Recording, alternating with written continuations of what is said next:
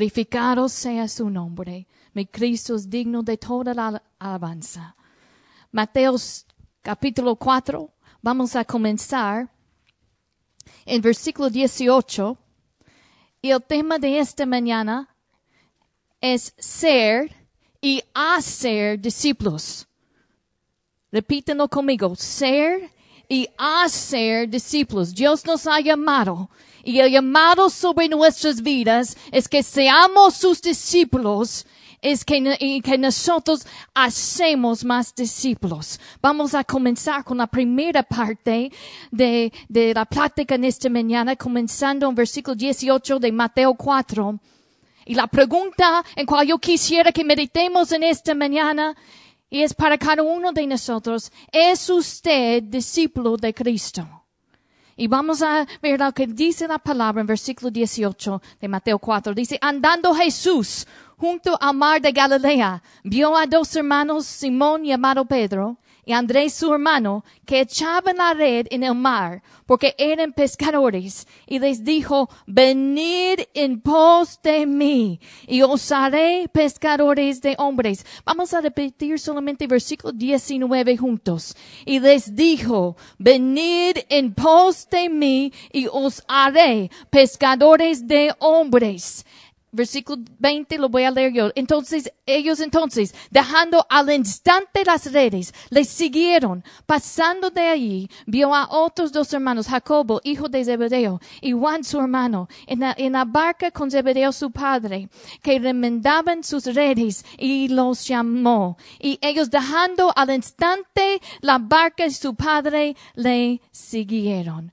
Vamos a orar en esta mañana. Yo les invito, abren sus corazones recibir lo que Dios tiene para nosotros en el día de hoy. Padre Dios, te damos gracias. Gracias por la oportunidad de estar en tu casa. Mejor es un día en tu casa que mil afuera. Y nosotros te, te, nos acercamos a ti con corazones agradecidos en esta mañana. Agradecidos por tu gracia sobre nuestras vidas.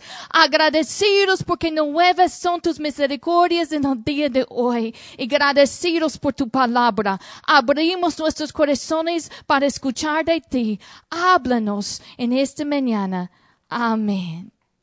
En este pasaje que vemos aquí, Dice que Jesús junto a mar de Galileo veo, ve a dos hermanos, Simón, Pedro y Andrés su hermano. Y ellos estaban, eran pescadores y echaban, dice que echaban, que echaban la red en el mar y Jesús les da un llamado, venid en pos de mí y os haré pescadores de hombres. Cada uno de nosotros tenemos un llamado sobre nuestras vidas, que nosotros seamos discípulos de Cristo.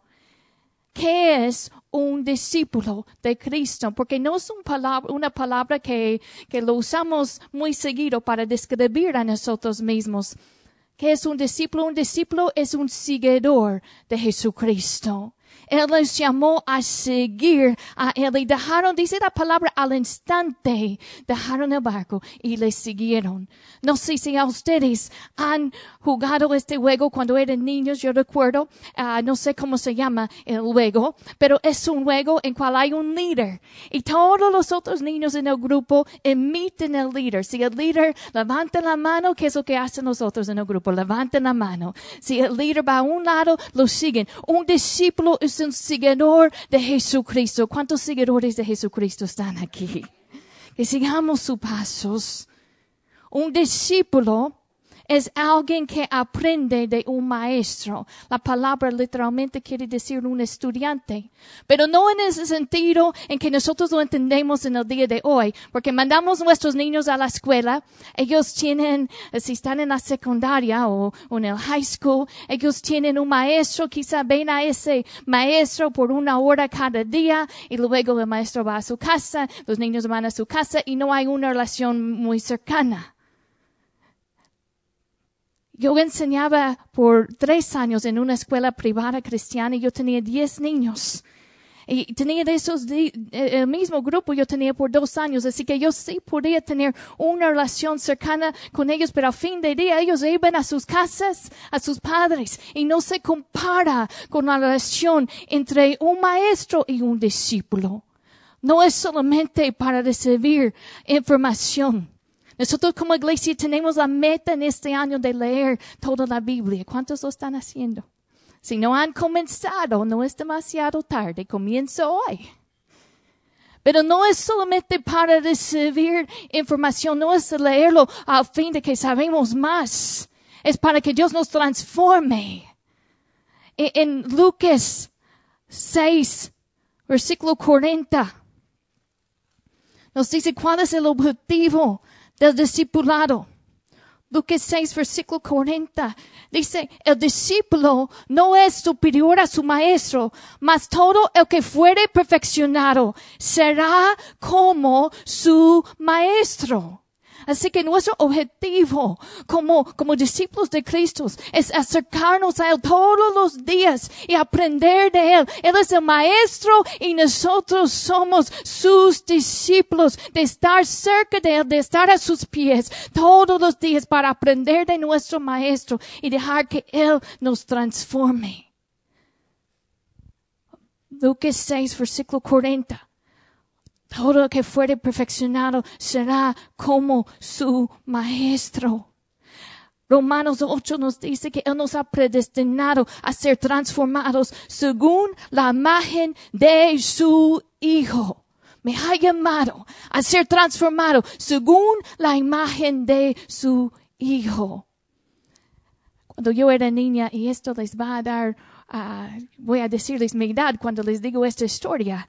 Una de las cosas que me gustaba hacer cuando yo ah, estaba en la casa de mi abuela es usar su máquina de escribir, porque no teníamos computadoras, y usar su máquina de escribir. Y cuando lo usaba, me, algo que siempre me impresionaba es el papel calca. No sé si lo han usado, papel de carbón.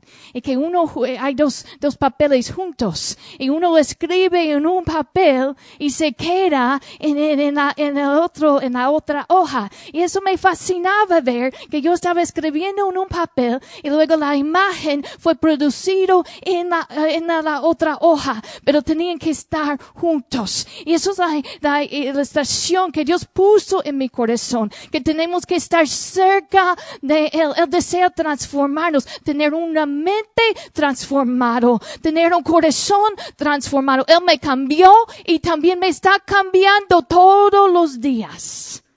Pero solamente vamos a crecer en Él a la medida que tengamos comunión personal con Él.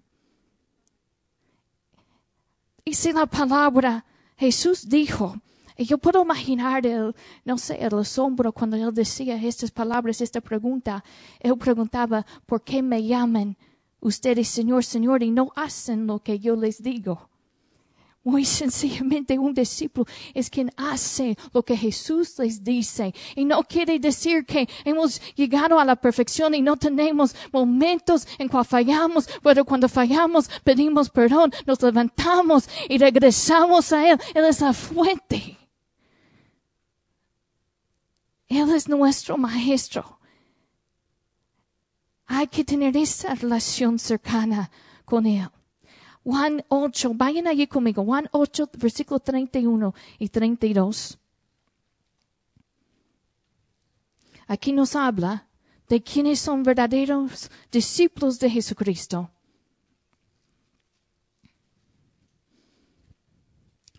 Juan 8, versículo, versículo 40, perdón, versículo 31.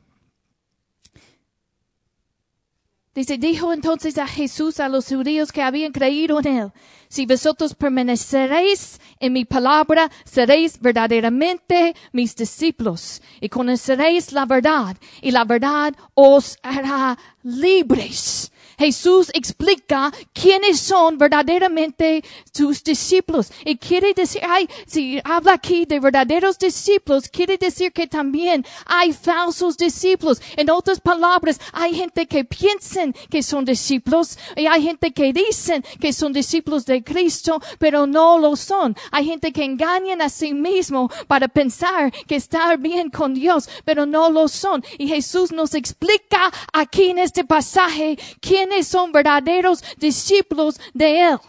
Dice, si ustedes permanecen en mi palabra, La palabra permanecer quiere decir continuar, mantenerse. Significa conocer la palabra y dejar que esa palabra nos moldea.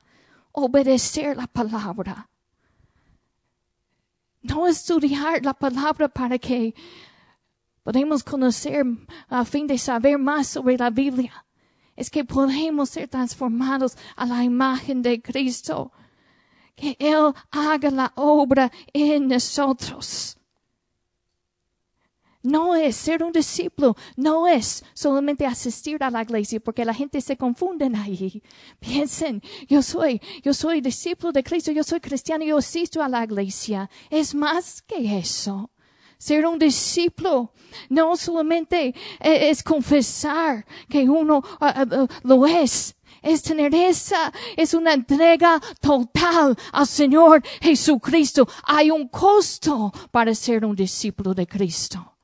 Entiéndenme bien, la salvación es gratuita. Somos, la Biblia dice que somos salvos por gracia, por medio de la fe. La salvación es gratuita, pero discipulado te cuesta. Hay un costo en seguir a Cristo. ¿Cuál es ese costo? Vamos a ver Lucas, versículo 23. Si lo pueden poner en la talla.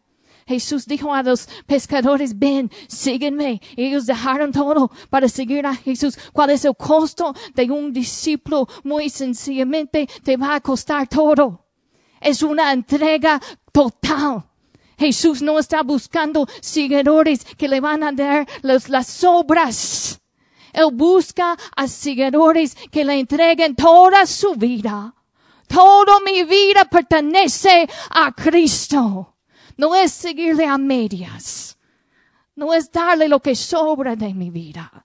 Es entregar todo. Ese es ser un discípulo, un seguidor, un discípulo verdadero del Señor Jesucristo. Lucas 9, versículo 23. Jesús decía, si alguno quiere venir en pos de mí, niéguese a sí mismo, tome su cruz cada día y sígame. Toma su cruz cada día y sígueme.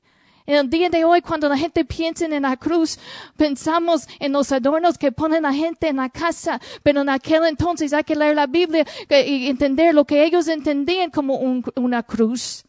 Ellos entendían la cruz como un lugar de muerte, un lugar de un, de, de, de, de castigo cruel. Sería similar a lo que nosotros pensamos de la silla eléctrica. No sé si han visto uno.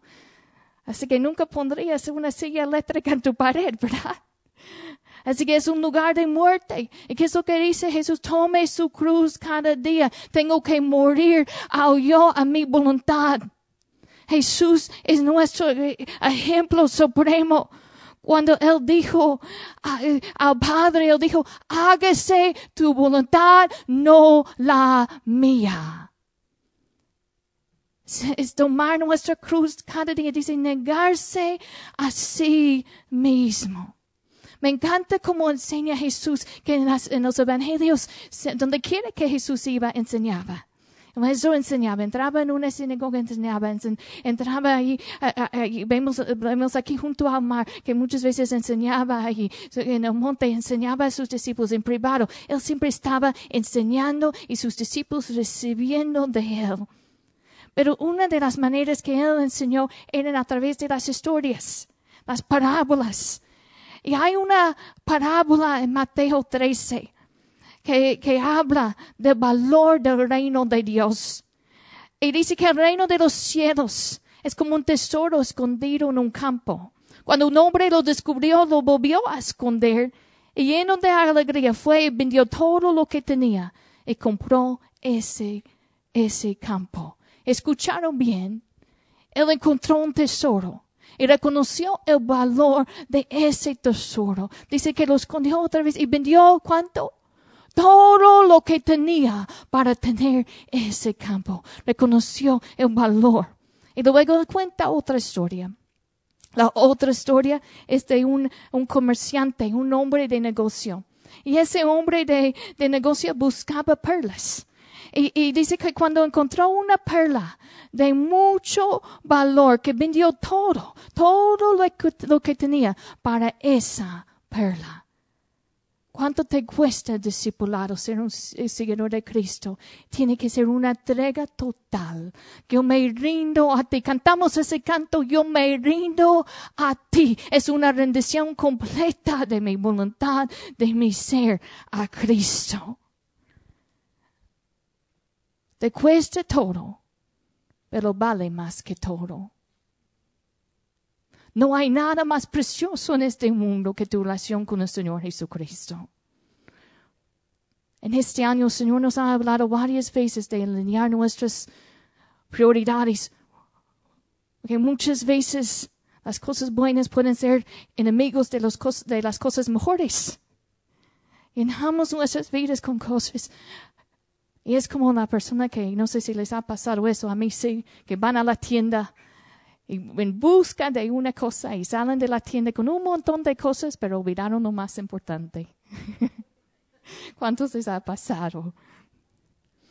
Y a veces vivimos de esa manera, que llenamos nuestras vidas con un montón de cosas, llenamos nuestras mentes, nuestros pensamientos, nuestras actividades con un montón de cosas y de lo más importante a veces nos olvidamos.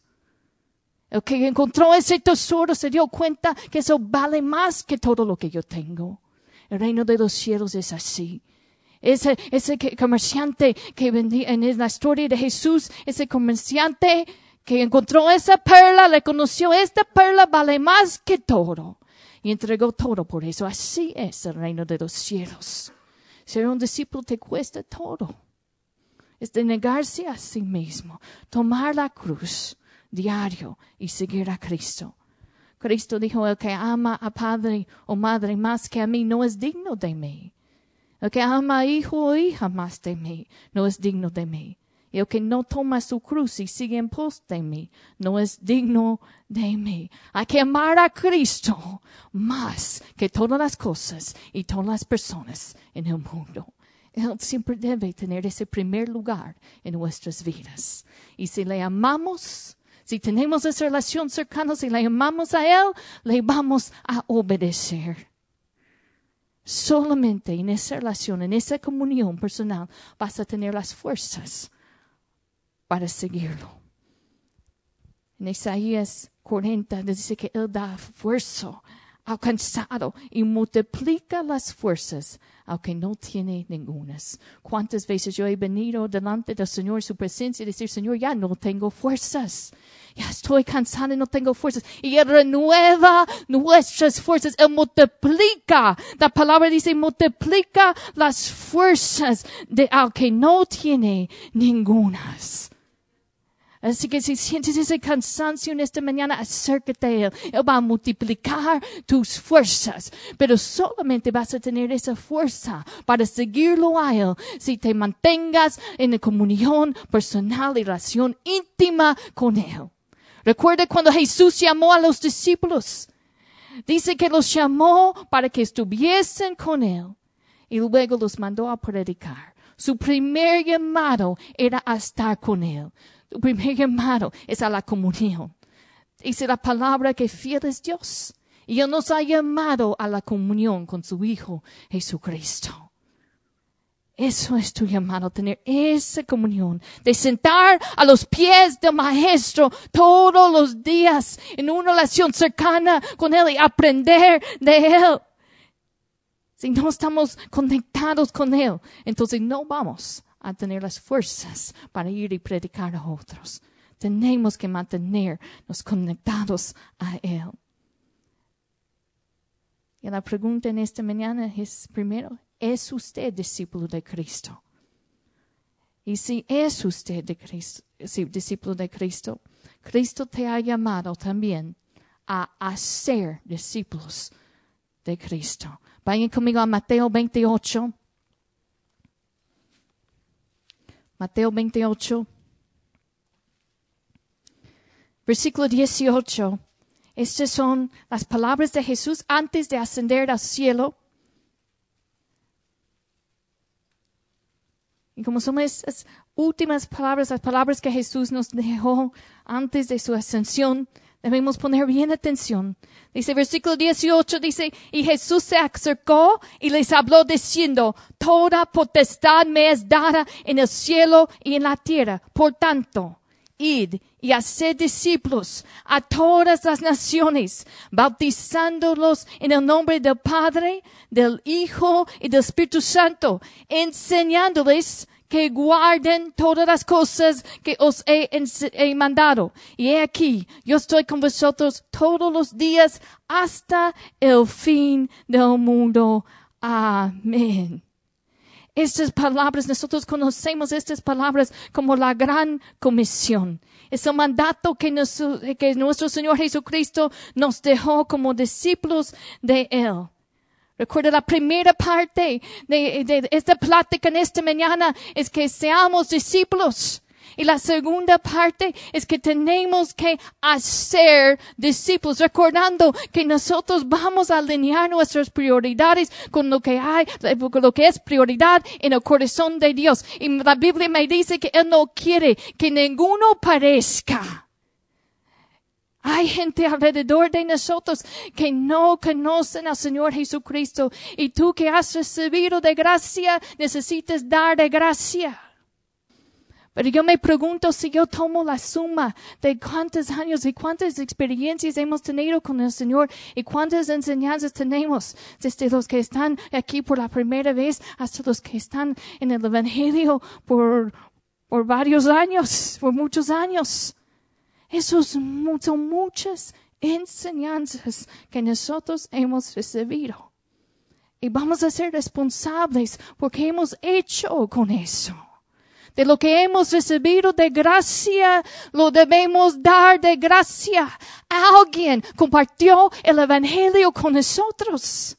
Alguien nos enseñó estos principios. Así que mi pregunta es, es que ¿qué estamos haciendo con todo lo que hemos recibido? Si estamos haciendo lo que dice aquí, enseñándoles, enseñando a otros que guarden todas las cosas que os he mandado. Ustedes han escuchado de la palabra. Muchas veces complicamos las cosas. Ser a, ser discípulos, cuando nosotros discipulamos a alguien, si lo ponemos a pensar de una manera sencilla, es ayudar a esa persona a acercarse a Cristo. ¿Cuántos pueden hacer eso? ¿Cuántos pueden ayudar a alguien que se acerque a Cristo? Así de sencillo. De lo que yo he recibido, de las enseñanzas que yo he recibido, de lo que yo sé del Señor que yo puedo enseñar a alguien más. Si solamente fuera el día de hoy ya saben algo de la Biblia que pueden tomar, pero muchos de nosotros tenemos años aquí. Tenemos años recibiendo y hay que dar más. Hay que compartir eso con otros. En este, en este pasaje, la gran comisión, el verbo principal aquí es hacer discípulos. No lo vemos tanto en, la traducción en español, pero el verbo principal, el énfasis es hacer discípulos. Y está en un tiempo de verbo que es imperativo. En otras palabras, es un mandato, no es sugerencia. Es un mandato que nos da el Señor. Y también el verbo está en un, en un tiempo de acción continua. Lo que quiere decir es que es un mandato que continuamente debemos estar haciendo. Donde quiere que vayamos. Y hay tres cosas, tres pasos que nos dice aquí. Habla de ir. Dice, por tanto, ir. Recuerden, hacer discípulos es el, es el verbo principal. Luego dice, bautizándoles en el nombre del Padre y del Hijo y del Espíritu Santo. Y del tercer paso, enseñándoles que guarden todas las cosas que os he mandado. Vamos a hablar sobre el ir, donde quiere que estemos, yendo yendo, cuando vamos en la, cuando estamos en la tienda, cuando estamos en el trabajo, cuando estamos en la casa, yendo, donde en tu camino, que tú estás ayudando a otros a acercarse a Cristo. Es el mandato, no es sugerencia. Ir y más nos dice, bautizándoles en el nombre del Padre y del Hijo y del Espíritu Santo. En, el Nuevo Testamento, cada vez que alguien tomó una decisión para seguir a Cristo, ellos fueron inmediatamente bautizados en agua. Así que aquí nos habla de la decisión cuando alguien se convierte a Cristo. Hay que ganar almas para el reino, bautizándoles, ganando esas almas. El bautizo en agua no nos salva pero no es una opción para los, los, que los que siguen a Cristo. Es un mandato. Es una evidencia externa de lo que Dios ha hecho internamente. Y no es opcional. Así que si has recibido al Señor Jesucristo y no has sido bautizado en agua, hablen con nosotros. Es en obediencia a la palabra. En el Nuevo Testamento, inmediatamente ellos fueron bautizados en agua cuando, cuando aceptaron a Jesús. Así que ir bautizándoles en agua, ganando esas almas. Y la tercera cosa aquí es enseñándoles, enseñando a otros que guarden todas las cosas que yo he mandado. Jesús, al punto de ascender al cielo, habla estas palabras a sus discípulos en su humanidad, sabiendo su, que son hombres frágiles, pero les da una promesa. ¿Cuál es la promesa? He aquí yo estoy con vosotros todos los días. Él está con nosotros. Si sientes esa timidez para compartir el Evangelio, no olviden que el Espíritu Santo habita en ti. Él te da ese poder. Y él, Cristo tiene toda la autoridad y Él nos ha delegado autoridad a nosotros. Así que camina con esa confianza de saber, mi Señor está conmigo. Espíritu Santo me va a dar las palabras que necesito para compartir con otros. Hay una responsabilidad de dar lo que hemos recibido. ¿Cómo lo hacemos? Con nuestras palabras y también con nuestro ejemplo. Cuidado con cómo enseñamos con nuestro ejemplo. Filipenses 4, versículo 9. Yo lo voy a leer de la nueva versión internacional. Filipenses 4, versículo 9. Nueva versión internacional. Pablo dice, dice, pongan en práctica lo que de mí han aprendido. Si lo pueden poner en la pantalla, nueva versión internacional. Pongan en práctica lo que de mí han aprendido, recibido y oído, lo que han visto en mí, y el Dios de paz estará con ustedes.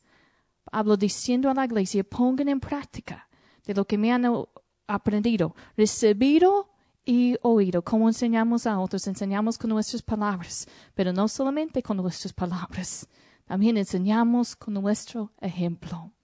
Pablo decía y, eh, a los corintios, y yo no, eh, no sé si, si nosotros tendríamos la confianza de decir, pero es lo que él decía. Él decía, imítenme a mí mientras yo imito a Cristo. Como ese juego de decir, yo estoy imitando a Cristo y yo estoy poniendo un ejemplo para ustedes. Cuidado con no perder la credibilidad con tu ejemplo. Porque hay que, hay que, eh, tenemos que ser congruentes congruentes. Nuestras palabras tienen que, deben ser congruentes con nuestro ejemplo. Enseñamos con nuestras palabras, pero también enseñamos con nuestro ejemplo. Todo eso tenemos que hacer por el amor. El amor para Dios y el amor para los otros. Yo creo que Dios nos está llamando en esta mañana a volver a lo más básico si hemos montado esas cosas en nuestras vidas, pero hemos olvidado de lo más básico. Que seamos discípulos de Cristo, que sigamos a Él, que mantengamos esa comunión con Él y permitimos que Él nos transforme, que me ha cambiado y me está cambiando todos los días. Y cuando fallamos, no nos alejemos a Dios, no justifiquen que se alejen de Dios. Decir, bueno, yo lo, me, lo, yo, fallé. No, regresen a Dios, regresen a sus caminos. Y nos ha llamado a ser discípulos, a compartir el Evangelio con otros. Así que la segunda pregunta en esta mañana es si nosotros estamos haciendo discípulos. ¿Quién estás? ¿Quién es? Estás enseñando los principios de la palabra de Dios. Lo que has recibido en estos, en este tiempo de estar en el Evangelio, si sea una semana o si sea un año, si sea un año, un mes, todo lo que has recibido, ¿qué estás haciendo con eso? ¿Con quién estás compartiendo lo que tú sabes de Jesús?